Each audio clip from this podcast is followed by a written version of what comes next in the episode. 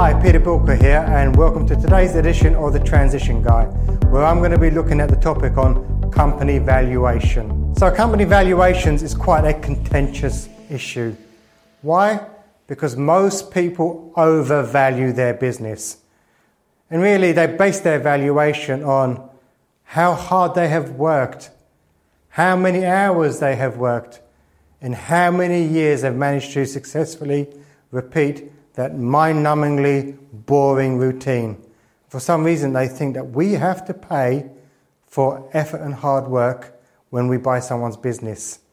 Now, maybe 30 years ago, people would have been really that gullible and say, Yeah, do you know what? I'll pay you that money.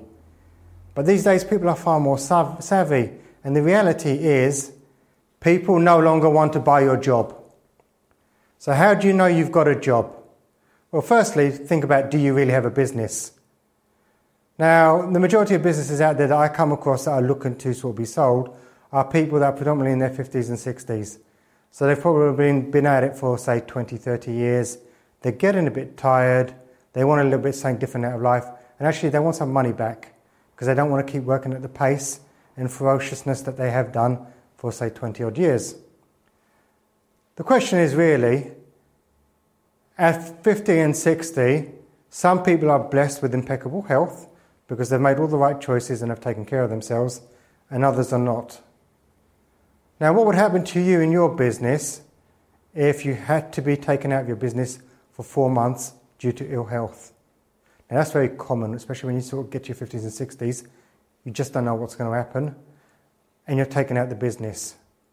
Now, when I mean taken out of the business, I mean, you can't communicate with them via phone and you can't communicate via email.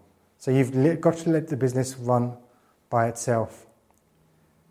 Can the business survive and grow without you? Now, there'll be businesses out there that can.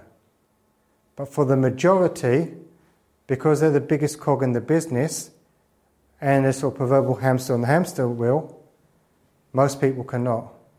And you can imagine if your business cannot survive four months without you, what chance do you have of selling it? Because the reality is, you're selling your job. Now, there are going to be some gullible people out there. They'll say, okay, I will buy your job. And that's fair enough. They'll probably get what you want for it. But that's quite as rare as rocking horse poo, to be tr- truthful with you. The reality is this that doesn't really happen.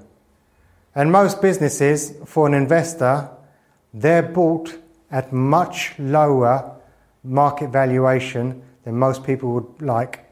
Really, for investors, most businesses are a sale. Why are most businesses a sale? Because the business owner themselves are the limiting factor in the business. So, what do you have? What do most business owners do? Well, the majority of them exchange time for money, which means without the business owner in there, Either you have to do the job or you put somebody else in. So you're really buying a job. Very few businesses out there are actually properly structured. So they don't have the right team, they don't have the right management structure in place. Most of the time, they don't have an executive structure in place. Therefore, the business never realizes its full potential.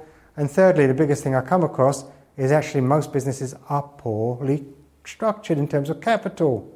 They are undercapitalized. So, what do we mean by that?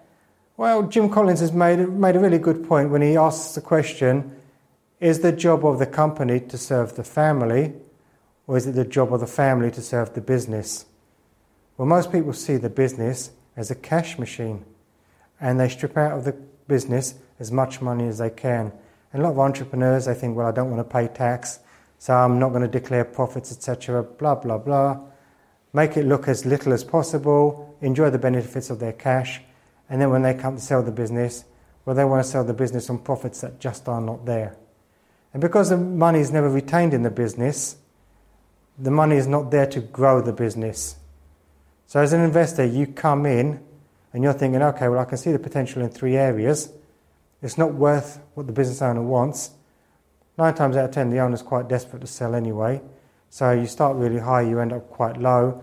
Guess who makes all the bargains? Guess who makes all the money? It's going to be the investor because they know exactly what they're looking for.